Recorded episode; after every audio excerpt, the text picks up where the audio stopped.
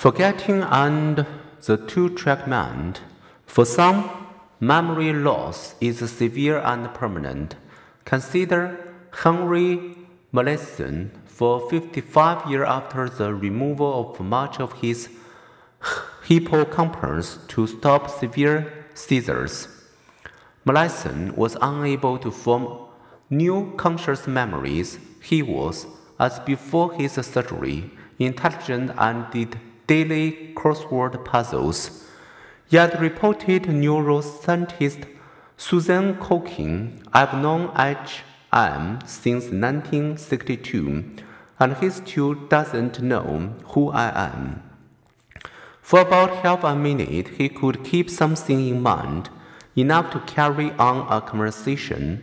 When distracted, he would lose what was just said or what had just occurred. Without the neural tissue for turning new information into long-term memories, he never could name the current president of the United States.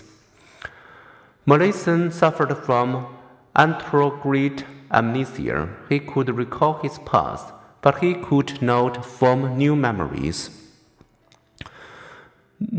Neurologist Oliver Sacks described another patient, Jimmy, who had anterograde amnesia resulting from brain damage.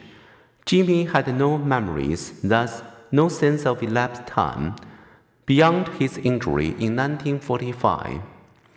When Jimmy gave his age as 19, Sacks said a mirror before him. "Look in the mirror and tell me, what do you see? Is that a 19-year-old looking out from the mirror?" Jimmy turned ashamed, grinned the chair, cursed, then became frantic. "What's going on? What's happened to me? Is this a nightmare? Am I crazy? Is this a joke?"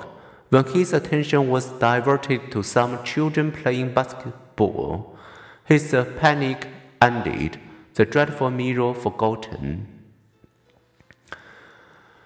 Careful testing of these unique people reveals something even stranger. Although incapable of recalling new facts or anything they have done recently, Molaison, Jimmy, and others with similar conditions can learn nonverbal tasks.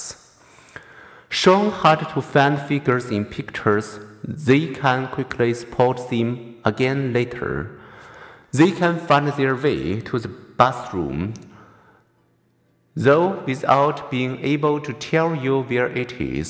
You can learn to read mirror image writing or do a jigsaw puzzle, and they have even been taught complicated job skills. They can be classically conditioned, however. They do all these things with no awareness of having learned them. "Well, this is strange," Molaison sighed, after demonstrating his non-declarative memory of skillful mirror tracing. "I thought that would be difficult, but it seems as though I've done it quite well." Molaison and Jimmy lost their ability to form new explicit memory, but their automatic processing ability remained intact. Like Alzheimer's patients, whose explicit memories for new people and events are lost, they could form new implicit memories. These patients can learn how to do something, but they will have no conscious recall of learning their new skills. Such side cases confirm that we have two distinct memory systems controlled by different parts of the brain.